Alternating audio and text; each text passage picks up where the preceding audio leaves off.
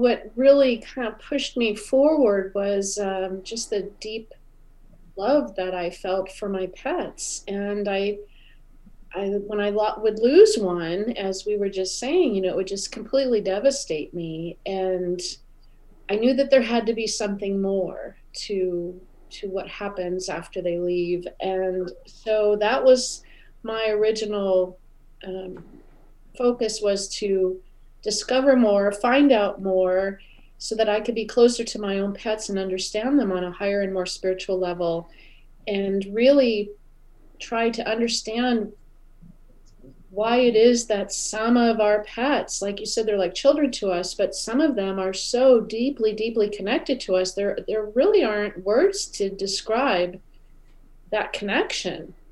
It goes far beyond a, a human relationship. You know, it's oh, it's yes. on a much deeper level. So that's what really propelled me forward on my journey. And then I kind of fell into it because as I was a, a police officer, then everything crazy started happening. So it was a combination of things. First, it's my love of animals and wanting to understand them on a higher and more spiritual level. And then my own intuition decided to kick in. Mm-hmm. So, uh, when you were working as a uh, as a police officer, before uh, we read in your book about your experiences with the animals in that in that job, I suppose. Did you have any idea if that you could you could communicate with animals? Did you believe in anything spiritual before then? I did. I had just started my journey remembering that I could do this because I could always understand them as a kid, but it was never on this level. You know, it was on a much uh, simpler level. And I was remembering that I could do this. So I had to kind of peel away the layers of being an adult and being told that no, that's not possible, no, that's not real. And I didn't have a very good support system. My family, my friends, they all thought I was nuts. So nobody supported me. Nobody, I had no one to talk to about it. And back when I started back in the 90s, you know, the internet was really still kind of new. And I'd go to a bookstore and there'd be like, three books in there, and none of them were about animal communication. They were about you know psychic readings or tarot cards or astrology or something completely off the topic. So I really found this thirst that I had to find out as much as I possibly could. So um, I had the interest was there but I didn't know anything about it. I came into it completely blindsided and I discovered it literally one session at a time. Everything started to unfold and it was uh, quite amazing at times. Mm. So, what, what is it um, with your experiences that make you believe that what you're doing is actually you know communicating with animals as opposed to as many people would say it, it's imagination or it's a mixture of, of these kind of things? You know, if I had if I had a dollar for every time somebody said to me, there's no way anybody knew that except my pet and I. I would be the richest woman in the world right now because when the messages come through, they are undeniable. Uh, they are absolutely proof that there's no one else in the world who knew those two things. These are these are things instances situations thoughts that occur only between the person and their pet. And sometimes the the person that i'm doing the session for it's just a thought in their mind that they have about their pet. They haven't even vocalized it or verbalized it.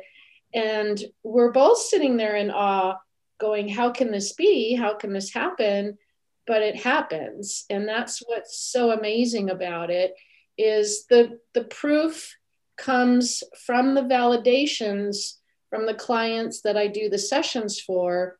They're the ones that say to me nobody else knew this. I didn't tell anyone. I never said that out loud. I never shared that with anyone. That's where the proof is. So it's not quite you know scientific proof if that's what somebody is looking for but the nature of animal communication is not it has some science behind it actually but it's a little bit different than like writing a, a, a paper on know, yeah. a medical issue course, or something yeah. like that. It sounds very similar to uh, the process of, of mediumship with uh, humans that have passed on, um, in terms of you can get verifi- uh, verifiable things that only these people knew. So how, how does is it is it similar to mediumship for for humans oh, yes. as it is for animals? So how, oh, yeah. how, because most people would think, well, humans are able to, to communicate. We know that, but animals don't kind of they don't have the language. They don't have the ability to perceive complex things like we do. So how do they communicate? How how are you experiencing their communication? That's a that's really a great question. I do address that in the book because it's one of the the most common questions I get. You know, departed humans speak English or they speak whatever you know spoken language. So how is it that a pet that doesn't speak, how can they communicate? Well, what I have come to find out, and, and I'm just speaking from my own personal experience, and that is there is a translation process that takes place. So, for instance, if I open up to prepare for a session before I'm, I even have the client on the phone with me, I do a, a, meditation and I just check in with that animal, meaning I open up a place, a space, a door, a window, however you want to call it, a portal, for the energy to come through. And then I just write down everything that comes to me, whether it makes sense or not. I just write it all down. And in those sensations, if you will, some are visual, like I'll see something some are audible. I'll actually hear a word or a sound or a sentence or a name. And sometimes I'll get a physical response. Like I'll feel the, the love that they have for you. So if I'm doing a session for you, before you even get on the phone, I feel like I love you because I'm feeling the love that your pet has for you. It's that strong. So there, the translation process takes place somewhere in between when the animal sends it and I receive it. And I do believe that that has something to do with our six senses, our psychic abilities, our intuition. But I do believe that it also has something to do with what I call our spirit guides, a team of helpers that we all have that will literally translate the messages to me so that I can understand them. So even if I was talking to, let's say, an animal in Japan that has never been around English, everyone around it speaks Japanese. I don't speak Japanese. I could still communicate with that particular pet because in that fraction of a second, there is a translation process that happens. So when I receive that incoming message, it comes to me in a format that I understand. That's the best explanation I can give you. It's it's quite amazing that it can happen that fast. And until you see it in action, until you actually experience it, might be a little bit hard to wrap your head around if you're new to the topic of animal communication. But it's what has fascinated me for the last you know 24 years, and it's what keeps me so you know just amazed by the messages that come through. And it's it's really you never know what they're going to say. That's the fun part. You know i we can ask them anything. They don't have to answer. They can talk about whatever they want and you never know what they're going to bring up. Mm. the way that i normally imagine um, communication must take place from human and animal spirit communication would be um, so it, with language, you know, we we have a meaning that we want to portray to somebody, and we the only way we really have doing that is language. Um, so I'd imagine from a spiritual point of view, with animals and humans, that kind of that language isn't needed because the meaning is intrinsically felt. You know, the meaning itself is sent, not the translation to, to, to show that meaning, but the meaning itself. Does that does that make sense? It does make sense. And there's many ways that i can send a message to an animal. Let's say i was doing a reading for you and you wanted to ask you know who your pet was with. I can do that in a variety of different ways. I don't know if i'm answering this question right so correct me if i'm not answering this question. But i can ask that question in various different ways. I can do it quietly in my mind like a thought. I can do visual imagery and ask a question visually and I can do a combination of feelings, visual, and um, you know, kind of encapsulate all of that into the message. every animal is different. So some are better at receiving messages from me that are more visual, and others are better at uh, at just hearing my thoughts and understanding the words in my head. So I don't know. Did I answer that? Yeah, question? kind of. I mean, the, the, I suppose uh, another way of putting it. So if we use that example of, of you sending a message via imagery, um, you so before you send that imagery, you have a meaning that you know you want to portray via those images. So. Yes. So in, in that sense, that Im, that imagery is the language. So is it Yes. that a language is required in that sense, or can you just send the meaning directly, if you see what I mean? you can mess up and send them something they don't understand. So you are correct. So, for instance, um, I had a client one time ask me, you know, who was going to be the next president? They wanted to know from their pet. Well, here in the United States, that was a big deal. Um, animals don't care. No, no. So I couldn't get an answer. And even trying to relay that question, can you imagine trying to explain to a cat or a dog or a horse or a bird, president of the United States? I mean, far far outside of their realms of understanding what that even be would be. yeah, sure. yeah, not something they care about. We got to keep it down on their level about Mm. things that they are involved with, you know, people that they know, things they understand. Mm. It's like they say, and um, if you were to have a chat with, say, if you had an orangutan that could speak English, perfect English, you still wouldn't be understand what they were saying because their points of reference are so far removed from our own. You know, if They you try talk, talking about a presidential situation to an ape, they wouldn't have a clue what you're talking about, even though they could speak perfect English. Uh, so yes, the meaning behind it can be uh, misconstrued, and that's one of the things that I teach uh, because I, I coach people on how to do this because it's very simple. The steps are very simple, and most people can get the basics in about 15 minutes. Where the where the real work starts is getting in the accuracy. I can teach most people how to send and receive messages in just a few minutes, but accuracy comes in time and it comes over practice because not only does your brain have to understand what this incoming message means but you have to be become very good at relaying information just by thought or by images that are clear and accurate and that don't overwhelm the animal. Most people when they first start out they are really excited and they want to learn it really fast and they send way too much information way too fast and the animals just go you know whoa too much. So you have to really calm yourself center yourself be very peaceful be very quiet. Energy is powerful. A thought is as real as yelling in some cir- circumstances. So when you just send a simple little thought the animal can receive it and be like whoa whoa mm. whoa. And you can come imagine, you can imagine with our day-to-day mind states, it wouldn't just be one thought going through; you'd be bombarding without that level of control.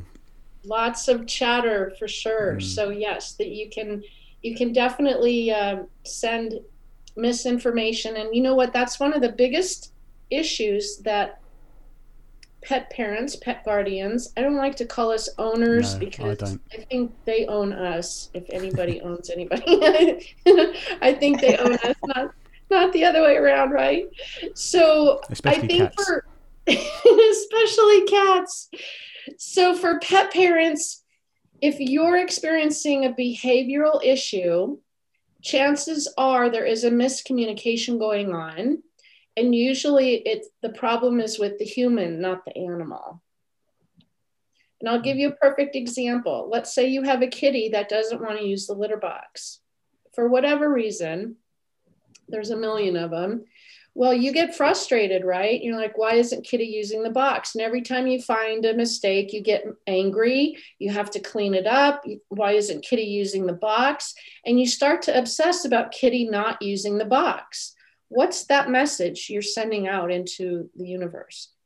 Don't use the box, Kitty. And you're angry and you're sending out all this frustration. Well, Kitty gets all of this and is going, wait a second you're mad at me. I'm not using the box. You're telling me not to use the box, and you're still mad at me. Now I don't know what to do, what's going on. If you're having a behavioral issue, start with yourself. Think very clearly. Make sure that your thoughts and your words and your feelings are all in alignment with the goal. So if you want Kitty to use the box, you should be thinking, visualizing, saying, and feeling Kitty, use the box and picture only that, say only that, send only that imagery out to your kitty. Mm. And if they're not, if it's not using the box, for instance, you're thinking you're not using the box, and even though you want them to use the box, because you're focusing on the fact that they they're not, they're receiving that as an instruction to not. Yes, it's misinformation. Kitty is getting confused because of all the conflicting thoughts that are going on in our head. And then we throw in our frustration, and that'll stress Kitty out even more. And it could just be a health issue, and uh, that hasn't been um, discovered yet causing it. So now Kitty's like, Well, I'm trying to tell you there's something wrong with me. I'm trying to tell you I don't feel good. I'm trying to tell you something isn't right, and you're getting mad at me. So that's where a lot of the confusion, miscommunication can come in, and someone like me can come in and explain to Kitty what's going on, explain to human how to align themselves so that there's a clearer line of communication. And you can see sometimes immediate results. You know, I've had sessions in the past where just opening the lines of communication so everybody understands what's going on can resolve some problems really quickly. Others others take longer, you know, some issues take longer, but certainly just being very clear can help tremendously because humans, we never stop, right? The thoughts in our head. When do we ever stop? And then we have our, our electronic devices and all of the dis- distractions in our life. We never just take a moment to sit quietly with our pet and think about what we want. We usually focus on what we don't want. It's human nature. You know, I don't want my dogs to fight. I don't want my dog to tear up my carpet while I'm gone. I don't want you know, the kitty to jump on the counter. So you're thinking exactly what you don't want. And I'm guilty too. That's why I know this because I've done the same thing. I don't do it anymore, but it's really common. Mm, mm. Any questions, Mum? Can, so, can you communicate with living animals as well as, as those that have passed? Of course. It's the same process. It's just for me, I got more enjoyment out of the afterlife communication. That brought me more joy. So I really became focused on those particular sessions, the afterlife communication, because most clients will come to me and they were very upset, as we know, because they had just lost one of their pets. And I would see them literally i could i could feel their heart mend just from one message that i delivered just one little message. And you can actually feel that person start to come out of that dark place that that really terrible place that we've all been in just by delivering one message. And i became addicted to that that feeling of, of helping somebody move out of that place. So I've I focused all my attention on afterlife communication, and that became the majority of what I did. And that's why I wrote my book because of all of the amazing messages that I received. I wanted to share those with others so that they could see, hey, you know, look, there is hope and there is healing for you, and all it takes is opening your heart and mind and and uh, and you can move into a place of healing. Must admit when we had your book when we was listening to it on the alexa. Um that did help us. Well that helped me big time that helped me. Um just just the way you'd actually worded it was was amazing. It was Thank it was easy. sorry i don't know that. sorry that's my alexa they do that, don't they? They all start talking. You can't say the A word. you have to spell her name out. I'm so glad to hear that yeah. helped. I'm so glad. Now, did was it the stories? Was it the actual stories about what the animals shared or was it just the information about what happens when you're when a pet dies what was- well we, we listened to it right the way through and the first part with stories um yeah i could i could see that but it was the information afterwards um, because obviously it was really raw with us because we'd lost our two. And it was i could you know it, it was you could communicate with it. You could you could yeah see through it. Do, do you know what i mean? Yeah. And I, yeah. I just i mean i listened to it probably about three or four times five times maybe. Um, i really enjoyed it. Thank i really you. did enjoy it. I'm so glad. See, that just you just made my day. Thank you so Oh, much. to know that I helped you you just did by just by sharing what I do, just by sharing what I've learned, just by saying, "Hey, this is what happens in a session," and that's what I like. I said, I got hooked on that. That is such a wonderful feeling to know because I used to be that pet guardian that would try to keep an animal here as, as long as I could. You know, I would do everything under the sun. I would spend, you know, thousands and thousands of dollars. And I would extend their life to the point of ridiculousness. Yeah. Because I, I was selfish. I didn't want to let them go. Yeah. And I don't do that anymore. Now, of course, I check in Mm. with them and I say, you know, are you okay with staying here? Do you are you ready to go? You know, what's your comfort level? So I have the ability to do that. But if you don't have the ability to connect the way that I do, they will give you signs. They will show you. They will their eyes. They'll look at you in, in a certain way, or they'll start doing really weird things Mm. anything that's outside their normal behavior, those should be red flags for you that things are not okay. Things are changing and shifting within them. And it is up to us as the pet guardian to manage that and help them live the best life they can but not to keep them here selfishly because we're not ready to make that decision. And I've had to do it, I just had to do it two weeks ago. So I know the pain that comes with that. It's horrible. Yeah, and the guilt. And, And the the guilt, yeah, the guilt. And And isn't that Mm. something how even if they're really old and really failing, we still feel guilty? It's it's just natural. It's it's normal and we all feel that way. I second guess everything. Did I miss something? Especially me. This one caught me completely off guard. It was one of my senior kitties. She was close to 20. I had no idea that there was a kidney issue going on. And look what I mm. do for a living. So sometimes, even for me, they fly under the radar. And we, we missed yeah we missed our 12 year old we knew the 14 year old was on end of life care. The 12 year old he started to lose a lot of weight but we thought because the older one was on end of life care we thought they'd always been together. It was stress. You know you do? We totally didn't we darren? We totally missed the signs. Um, and it turned out it was liver cancer. Um, so for us the, the the kindest thing would have was to have them he, he could have gone on another month two months. But they said that it would have that the cancer would have increased because of the loss of the other one that was gonna you know is imminent really. Mm. um And he would have been in so pain. we it was yeah. Oh, so we we decided we made that decision didn't we as a family to have them together.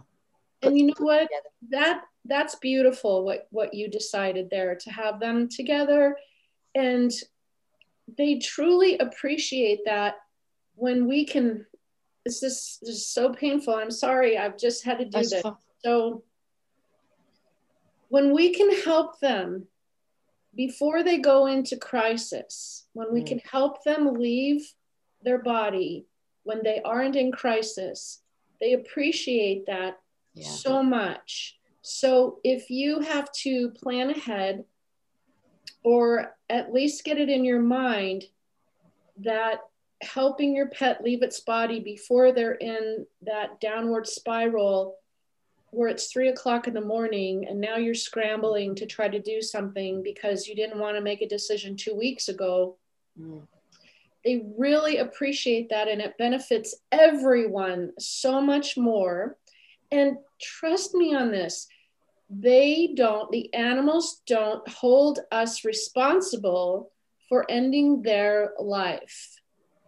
Not a single time have I ever heard from a, a pet in a session that they held their guardian responsible for ending their life, even when accidents happen and we literally cause. Yeah, that's what you said in your book. They don't see it that way. That's a human concept. Emotion. Again, they're animals. We're human. They don't think the way we do. They don't rationalize in a human sense. They just know they're either in their body or they're not. Yeah, and very much really in the moment. Right. They don't sit there and weigh things out. Well, you should have done this. Well, why didn't you take me in sooner? Well, why didn't you give me the treatment? That's human. That's human yeah. animal. That's us. That's, that's our that's our yeah. subconscious. Yes. Yeah. And that's that's one way that humans can really learn from animals and and yes. children, young children who aren't in yes. that mind state. Because I mean, if you if you look look into a dog's eyes or a cat's eyes, and you'll see just unconditional, you know, loyalty, unconditional love, yeah. and hu- humans could benefit from that so much, especially in these this society now where it's every man for himself. Exactly. I've learned so much from them. I used to, like I said, keep them here way too long. I don't do that anymore.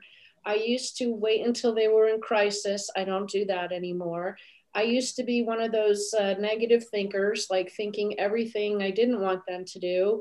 So I've learned so much from them and being in the moment, like you said, Darren. You know, we as humans are, we worry about yesterday, we worry about what's happening tomorrow or next week or, you know, next month. You know, animals are in the moment, they're right here, right now. And they are content as long as they're comfortable and you know food water shelter and love and activity. And you know we don't do that. We don't ever just share that space with them and be in the moment of being with them. We're we're mm-hmm. too distracted anymore. And and I've learned that so much that they've taught me to just be in the moment and to get out of my ego you know my ego is the side of my brain that you know wants to blame myself when things don't go as i had hoped. That's the ego side the left brain talking. And realize when something terrible happens even if you you have to make the decision quickly about your pet that there is um, only love. Your pet has only love for you. No disdain no um, thoughts of being disgruntled about anything. They have only love for you, and they know that you have done everything that you can on their behalf, and that's all that matters to them. Even if you have to make the decision, they know you did that out of love for them. Yeah, and, yeah, and it, they, they know they feel the intention behind the action. Yeah, I'll, t- I'll tell you something. Sorry. Go ahead. No. I'm just going to tell you something interesting that happened when Ty and Omi went, um, because there was there were or there was quite significant synchronicity involved. So Ty was going downhill. We knew he had kidney failure. He was expected to live for uh, weeks, and he went six months on after that. And he'd been perfectly fine. He'd, he'd slowed down a great deal, and he was struggling to walk, but he, he was fine generally. Uh, Omi was you wouldn't have ever known anything was wrong. Um, Mum rang the vets one morning. She just had off the spur of the moment decision or whim to you know ring the vets, get him because we were going to transfer from one vet to another. Um, so we thought we'll ring them up see if they've got an appointment to check Omi's teeth. He wasn't eating, and we knew that his teeth were bad, so we assumed it might be something to do with that. And um, as it happened, the vet had one open space that same day, which was which very, is not heard of rare. at the moment. That's not yeah. heard of at the moment. So we we took Omi down there for that that appointment that day and found out that he had the liver cancer, um, which was a it was a blow. But we, we came back and we both slept with him that night, knowing we'd, we'd made the decision at that point that Ty's going downhill. Omi, if we leave him going, he's just going to suffer, and it's not fair. And best for them to go together. So we made that decision to have the vet come home to our house, luckily, oh, um, to have them put down. uh, and we'd, we'd organise that for the next day. And bear in mind, Ty, although he was a bit wobbly on his legs, struggling to keep his balance, he was perfectly fine. Eating everything. Eating absolutely fine. That morning, about four o'clock in the morning, he had a stroke, and um, he was just yeah, all over the place. He couldn't stand, couldn't even stand still, and he was really not not with it. Um, and then a bit later managed that to morning, calm him, didn't managed we? to calm him down, put him on the bed, slept with him.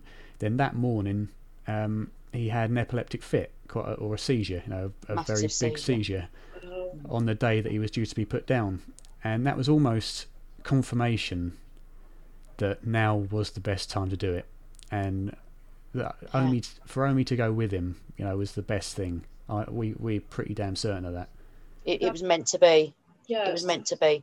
Absolutely. And they can feel that. They can sense that. You know, again, it's on their level of sensing. Animals are very sensitive creatures, so they can pick up on our intentions. They can understand to a certain degree that we're going to help them leave their body. And I've actually seen things happen where they uh, they'll I call it a healing crisis. So let me explain. So this is what's so hard when you're getting ready to make that decision, you know, should we let them go? Should we keep them here? You know, it's a roller coaster. There's ups and downs. They have good days and bad days. And it's so hard because you think, okay, they're having more bad days than they're having good days. I should probably let them go. Well, once we make that decision, and this is really, this has happened to me, this is so hard. You make the decision, you schedule the appointment, they suddenly bounce back to Yeah. life Yeah, Yeah.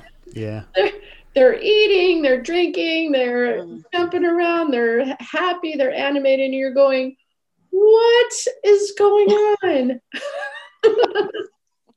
I call that a healing crisis. And it's kind of what I figured out, it's kind of Mother Nature's one last boost, if you will, because it's survival, you know, the, the, the strongest survive, survival of the fittest, and Mother Nature. It's like one last burst of energy from Mother Nature, but it's also to help them transcend and transition out of their body. So it's like one last boost. You know, just think about it this way if you two were getting ready to go on a very long trip, you would make sure you had all your supplies, you would pack everything Mhm. up that you needed, you would top off the fuel tank and make sure you had plenty of gasoline or what to get where you're going.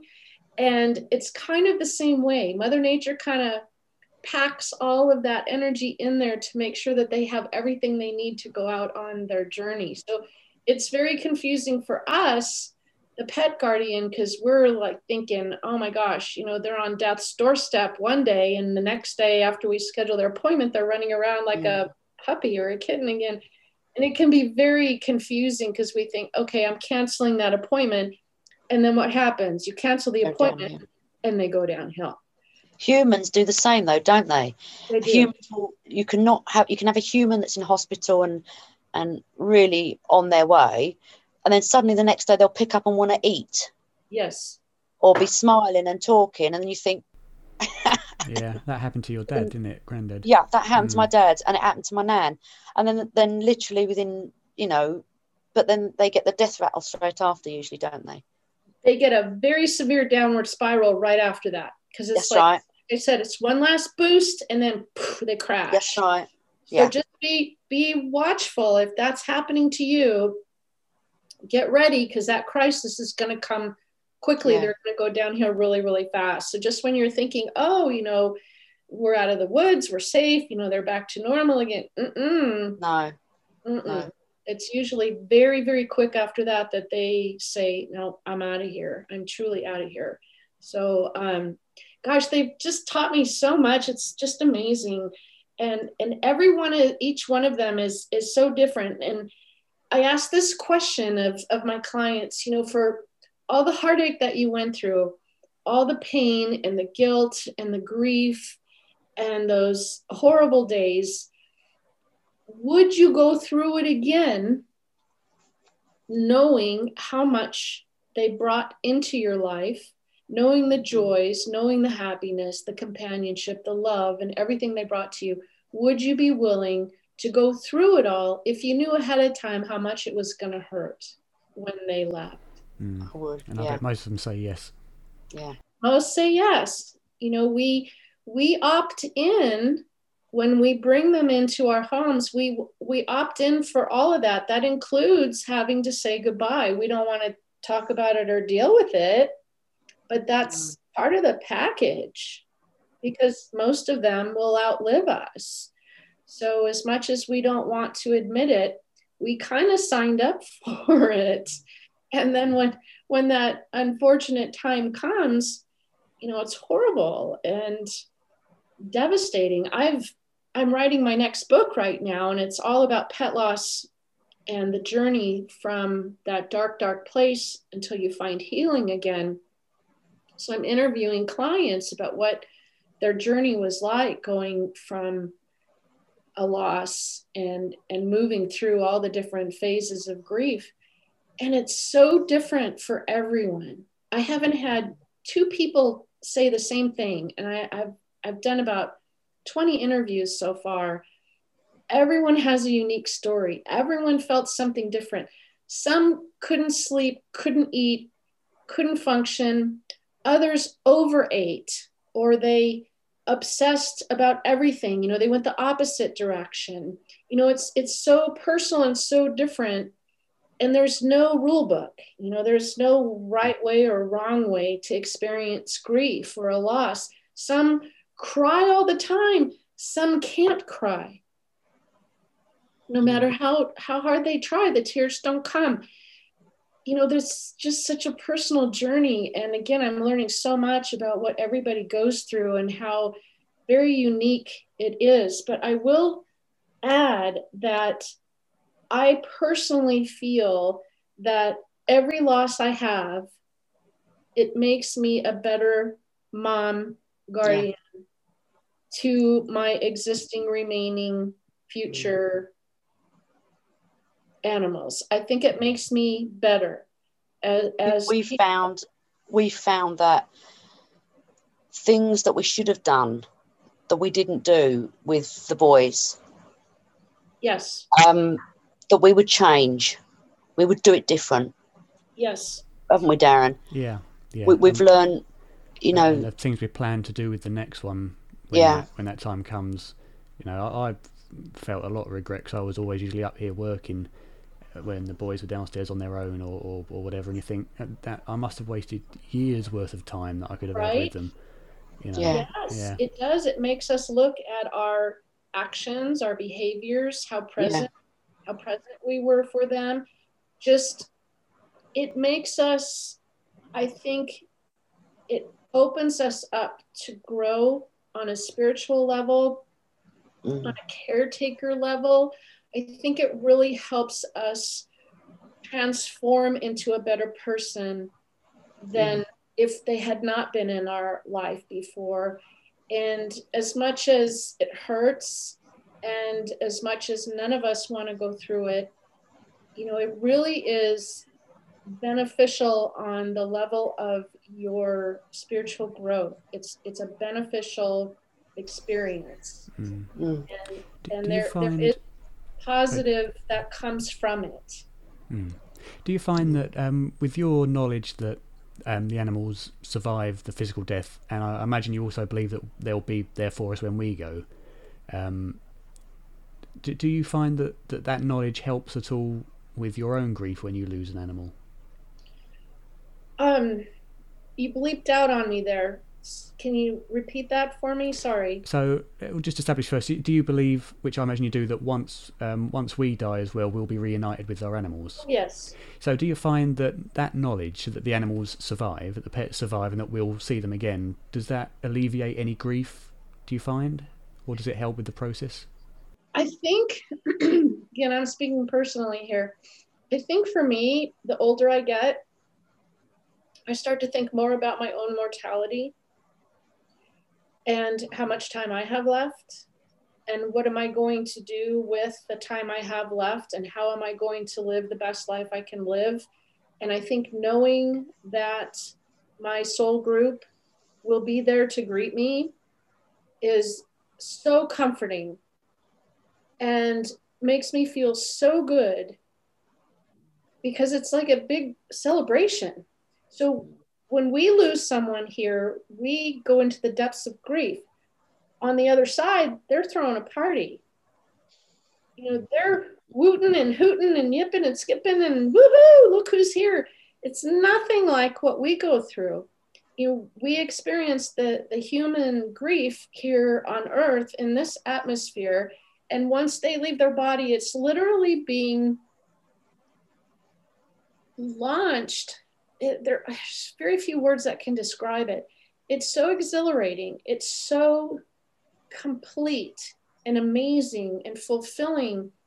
It's it is an, a magical experience, and I can only try to describe to you what they're telling me, and our words don't do it justice. But when when they leave their body, human and animal alike, uh, it is truly a beautiful experience. And I have not had any situations happen at all where there's been any difficulty of somebody not crossing over or somebody being stuck or someone not wanting to go to the other side or however you, in heaven, whatever your beliefs are. I've never seen that. It's never happened. They come and visit us quite often. Yeah. They pop in, they pop out you around your house, even if you move and you're not in the same place as when you had them, there are certain areas around you that are easier for them to go in and out of. We call these portals. And they will pop in and out through these portals and they will visit us in our dreams. They'll walk across our beds. They'll come in and sit by us next to the fireplace or the sofa or wherever in the kitchen when we're cooking. They're down there looking for a little tidbits, just like when they were alive. And um, I'm getting a little sparkle in my. Oh yeah, yeah. um, rainbow on the corner of your eye. it's a, a crystal that's in my window. There, I have to go over here. So um, now I forgot what I was going to say. Um, what was I talking about? You were saying about signs. They come to visit you. That's what I was talking about. They yeah. so um, they they get to continue their journey. So they they're not around us 24 7 they want to go explore wouldn't you? Want to go check it out and see yeah. what's around. And the great thing about the other side is that they're not bound to one place at one time like we are. If they want to go to three different places at once they can. They don't they're not limited like we are in physical. So energy can do that. It can be in multiple places at the same time. So they can follow you to work, they can follow you on a walk, they can follow you to the grocery store. You know, they can be anywhere that they want to be. And it's fun for them because they didn't get to do that before. So while we're here left grieving and in pain and experience all this horrible um, emotions, they're having the time of their life. And they're wondering, yeah. they're wondering why we're so sad why are they so sad? I know the boys. The boys have been to us several times, and you sit in the lounge and you can smell them. Yes, that's, that's the living. Room. You know room. they're there, and it's it's that's very comforting. And didn't didn't you say you saw um you saw them move the curtain?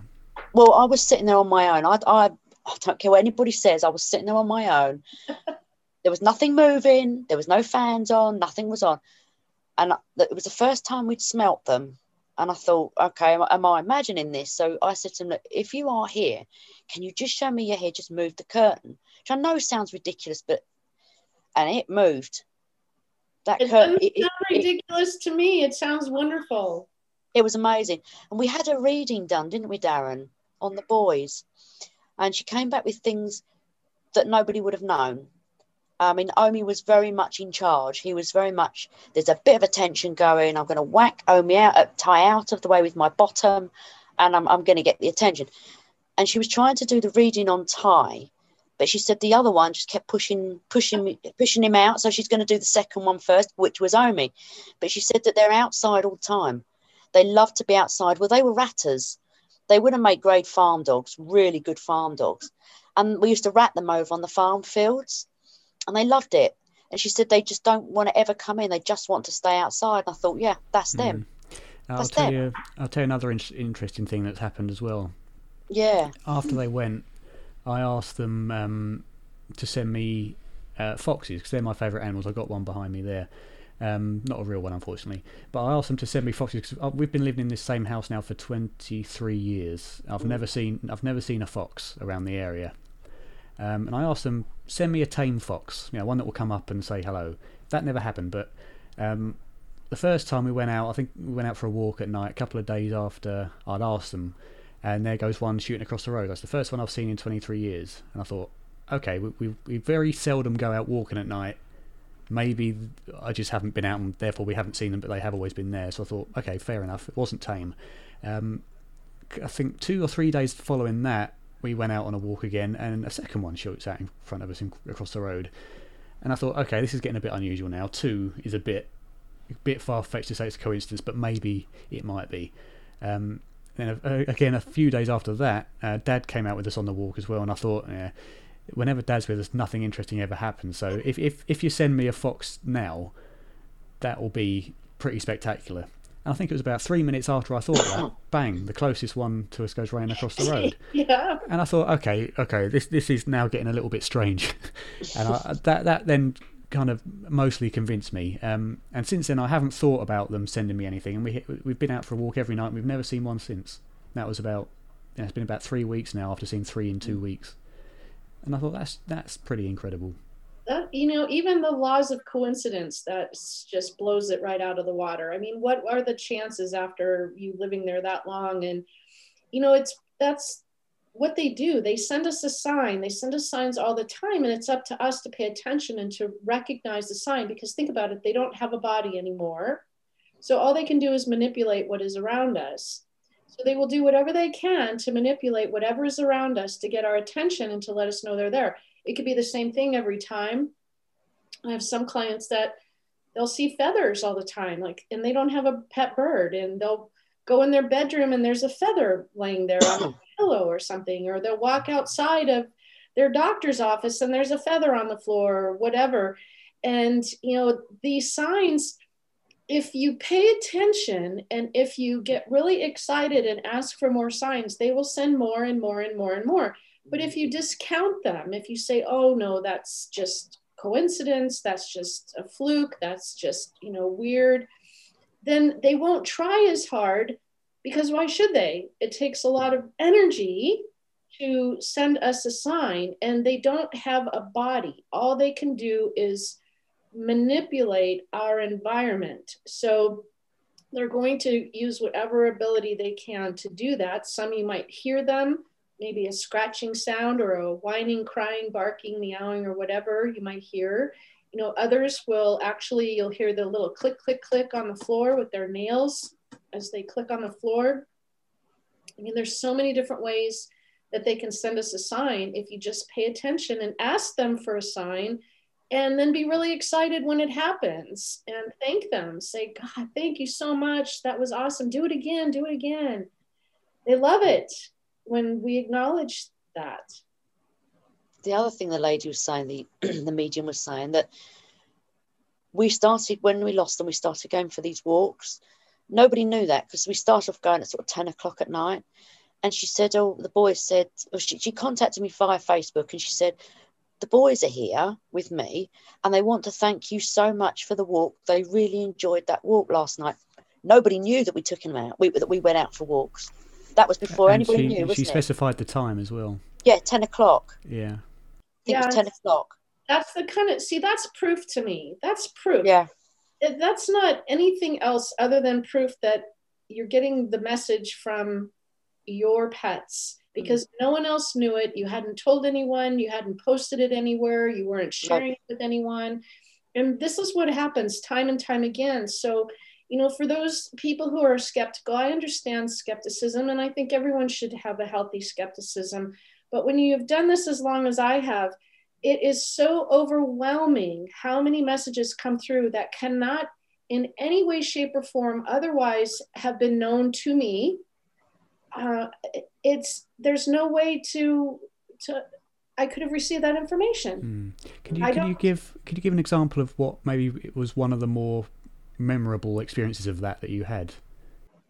oh my gosh, I have so many. Let me think. Um, okay, this is a really good one. Let me get past this. I have a beautiful you get, crystal. You're adding, yeah, you're getting three rainbows on you now. My window and the sun's hitting it just perfectly right now. Uh, I had a client that was uh, very distraught. She had, unfortunately, uh, on her way to work, she was backing out of her garage and she backed over her cat. And uh, it didn't kill the cat, but it injured it, and and it never made it. Uh, it didn't survive the injuries. So all I knew is the cat had passed on. I didn't know anything else about it. And I'm on the phone. I'm not zooming with her. I'm just on the phone. And uh, I kept hearing from the cat to talk about the an amputated leg. Well, this woman was already very distraught, so I didn't want to bring it up because I thought, you know, why should I bring that up? You know, she, the cat's gone, it's on the other side, it's doing great, you know, it sent all these great messages. I just I just didn't want to upset her. And the cat was insistent, kept sending it over and over again, amputated leg, talk about the leg, amputated leg. So for, I have this rule. If I hear a message three times, I have to say it. That's my rule. So I heard it like five or six times. I was like, okay, I will say it. So I told her, I'm so sorry that I have to bring this up, but your cat is just insisting. Did he lose a leg? Because he keeps telling me to talk about an amputated leg. And she said, starts crying. So it's, then it's like, oh, great, you know, look what I've done. And she said, oh my gosh, Karen, oh my gosh, I can't believe you just said that. I can't believe it. Well, I'm thinking, I'm a horrible person. Now I've made her feel even worse. Look what I've done. And oh my gosh, I should have just kept my big mouth shut. And she's like, no, no, no, no, no. You don't understand. You just helped me so much. You just totally helped me so much. And I thought, what did I do? Well, it turns out that three months after her cat passed, she was in a horrific accident and she had her leg amputated. And you wouldn't have known that because you were on the phone to her. Mm. Hmm.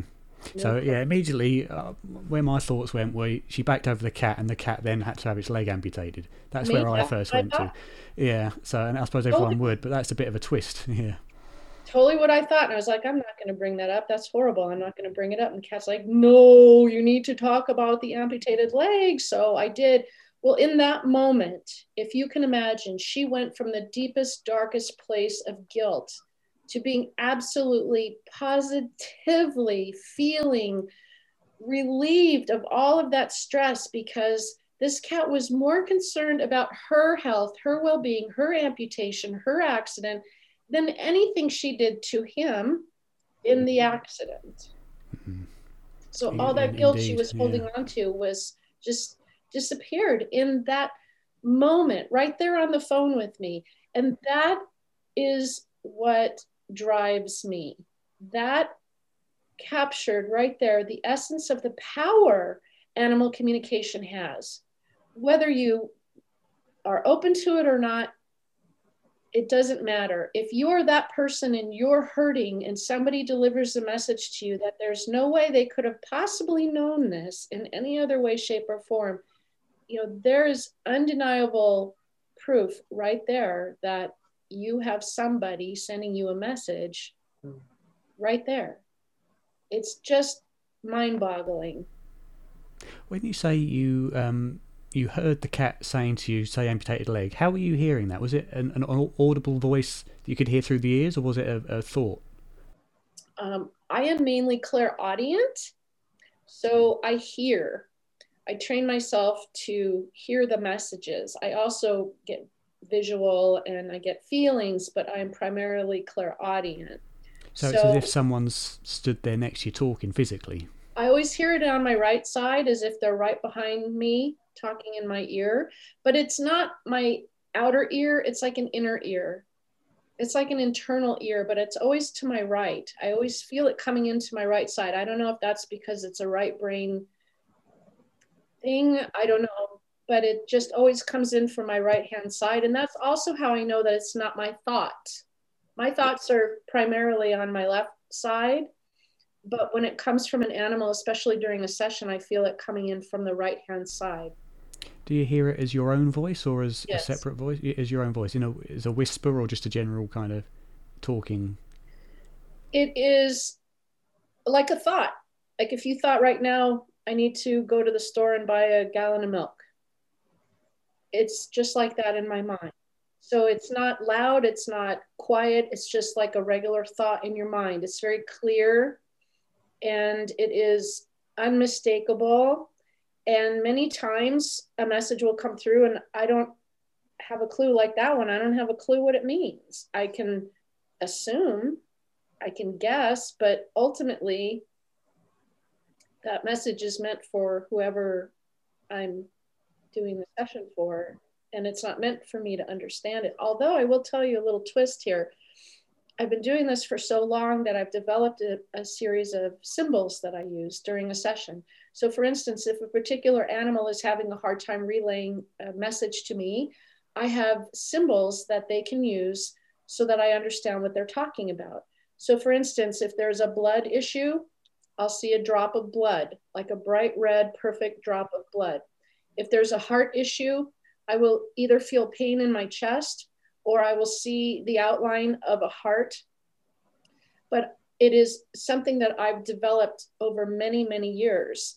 And uh, this this helps the transmission of messages if I'm not quite getting it because I can be thick-headed sometimes and uh, and not get the message right and the animals get frustrated with me because i'm not getting it right. So they let me know hey that wasn't what i was trying to tell you. I'm trying to tell you something else. So i asked them to use different symbols for me. And uh, and that really works in certain situations. If someone has uh, diabetes for instance i'll see a little uh, syringe with a tiny little needle, or I'll see a little bottle of insulin. And there's all kinds of different, I use uh, red light, yellow light, green light. So a red light is a no, a yellow light is a caution, and a green light is a yes or go forward. So there's all kinds of little symbols that symbols like that. that so how how do you differentiate between um, the thoughts that arise as a communication versus just spontaneous thoughts in your own mind? how do I differentiate? years and years and years of doing this. so when I'm in a session, I'm very focused. I raise my vibration with meditation and different objects here in my office. For instance, um, I always uh, prepare the same way every single time. Like I use Palo Santo, which is a cleansing, it's like smudging. I also have various crystals this is a, a quartz that I have from Ireland right here. And uh, I have amethyst and different things on my desk. And uh, I also use um, my, my secret weapon. I can't show it to you because it's just off camera. My secret weapon is a big, gigantic pack of batteries. Want to guess why? Um, because they, they store your they store your energetic charge and can be passed back to you? The animals need fuel to send me a message. Where does that fuel come from? If they pull it from me, I'm already using all my energy just to connect with them.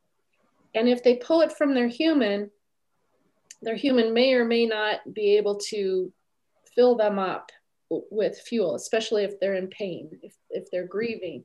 So I get a gigantic pack of batteries and I set it on my desk and I tell them before the session starts, I tell the animals, because I always check in with them first. I tell them you can use the fuel and the energy from these batteries to send me messages. That's my secret weapon. So, so spirit, the spirits can almost, you know, convert chemical energy into usable energy from from their point of view yes and the way that i came about this was uh, i started doing paranormal investigations with uh, at haunted locations and we would go in with uh, brand new batteries in our digital voice recorders, in our cameras, in our flashlights, brand new batteries. And when you walk into a highly active paranormal location, all your batteries will be drained. As soon as you walk in, it's like, Mm. Yeah, a lot of people say that. So I thought about this and I went, hmm, what a great way to give the animals an extra boost of energy having a battery pack right on my desk that they can pull their energy from. And it works with uh, human, departed human sessions too. In my mediumship work, I tell the humans they can pull their energy from those batteries. So I charge up my office before the session. I make sure that it's supercharged. But as time goes by, it's kind of like treading water. Pretty soon you get tired. Pretty soon your energy level starts to drop. The animal's energy starts to drop. The departed human energy start to drop, and everything starts to kind of, you know, go lower and lower. So this is a great way to boost everybody back up again. And I love it because it works and it's easy and they can manipulate that energy and turn it into fuel very, very quickly. How often do you have to change your batteries then? often, if I'm busy, quite often, like, you know, every couple of weeks when I'm busy. Uh, have you I ever have, tested to see if they run out? You know, I don't. I don't. I just throw them into recycle bin I don't test them, but I can tell because I can tell that the batteries are getting low because the the messages come through uh, thinner and thinner, lighter right, and lighter. Right, because they're getting less energy to less draw on from the dead batteries. Yes. Right. Yes. So I just go in and get a whole new pack of batteries, and I'm good to go.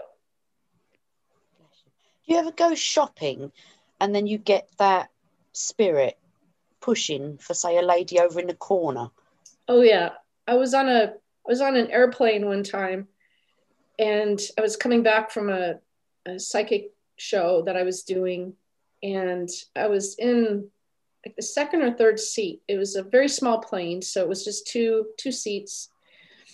And i kept hearing this woman a spirit of a woman trying to get my attention. Hey, you, she kept saying, Hey, hey, you, hey. And I was ignoring her because I was tired and I'd been working all weekend doing sessions. And I was like, Sorry, I'm closed. and I kept sending her away and she kept coming back and she started poking me. She was poking me in the shoulder. And then she kept showing me a, a very severe scar on her chest and like open heart surgery. I could see this open wound on her chest. She was see through, you know, she, typical spirit. I could see through her, but I could see that there was a chest incision on her chest. And she kept saying to me, You need to tell my son that I'm okay. did, did, you put this one in the book? I remember reading this or something very similar. Mm-hmm. Yeah. You need to tell my son I'm okay. And I'm like, No, I don't. I don't know who your son is. Go away. Off at five. and, it's clocked off at five o'clock. Sorry about the little dog, by the way. We're looking after her for a week. Her owner's uh, oh, not very cute. well. So she says he's back there. And I look back and there's, you know, a whole plane full of people behind me. And I said, I'm sorry, but I don't know which one he is. And she said, he's back there. His name is Mark or Mike. I can't remember. And as I look back, there was a giant M floating over this one man's head. Oh my God. And I said, I'm sorry. I'm not going to walk up to a total stranger and tell him his his, his name, mom. first of all. That'd freak him out.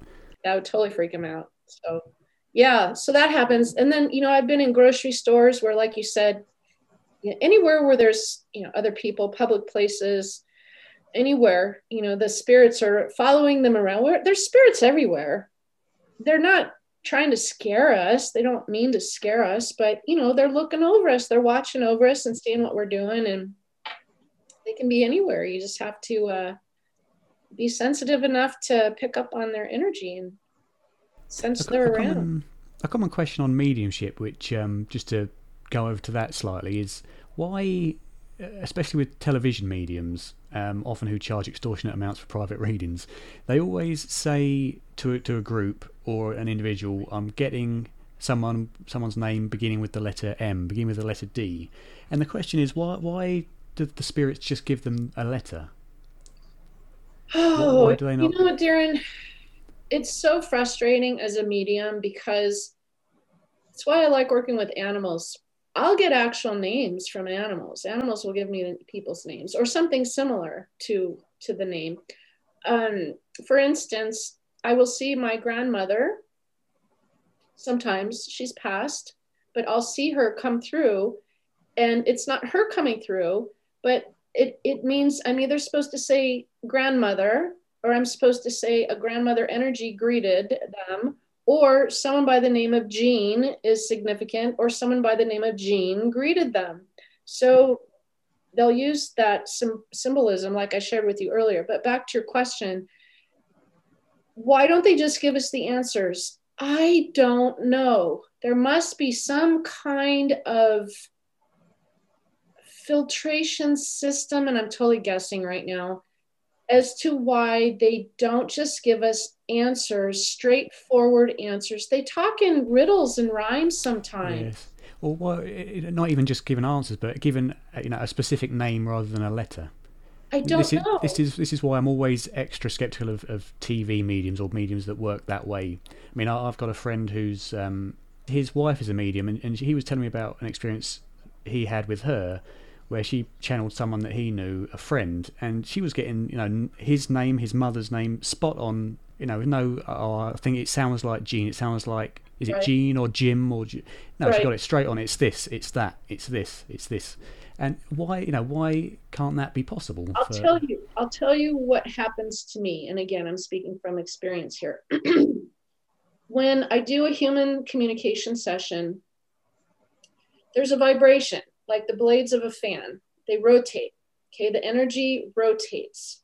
So if you think about the blades of a fan, if it's going really, really fast and you're trying to listen and tune into what they're saying, they only come around close to you once every rotation.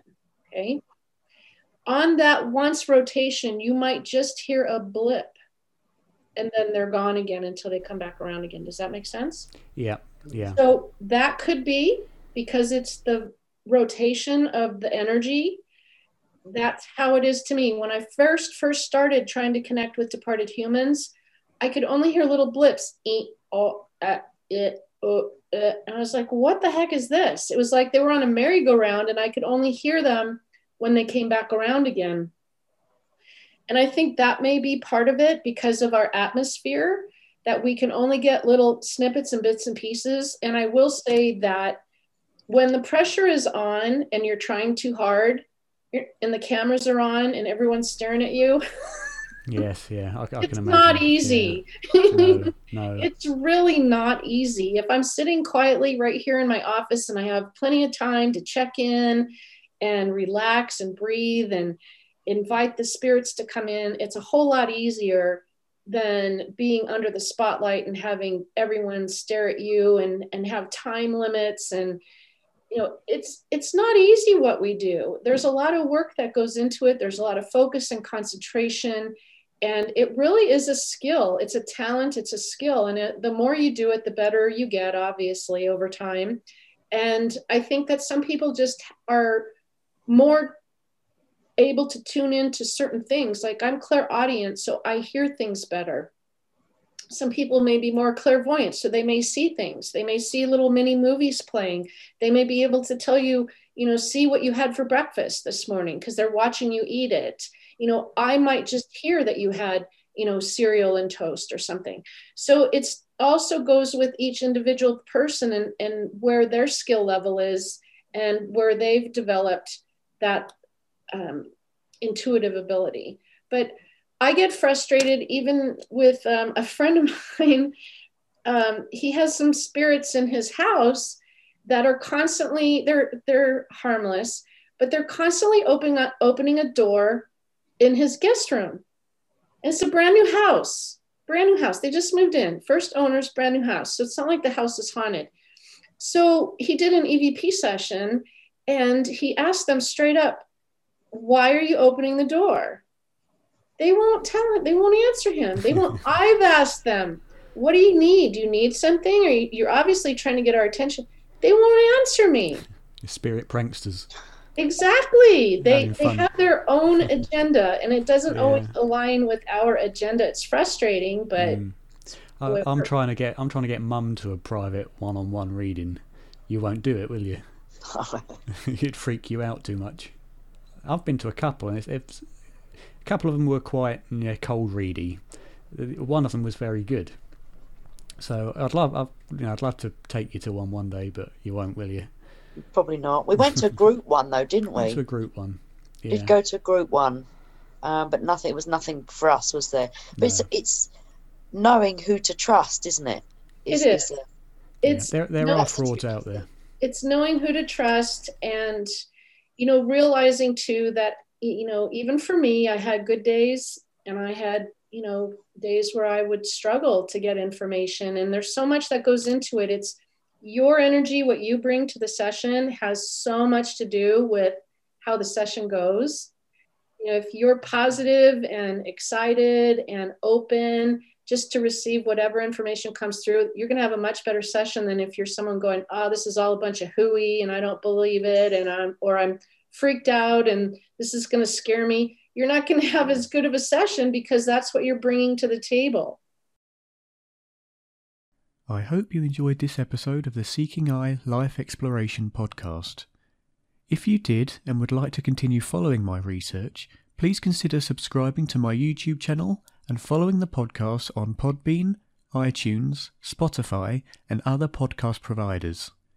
You can also join our Facebook discussion group. You can find the link to this and other Seeking I online profiles at seeking-eye.com. Thank you.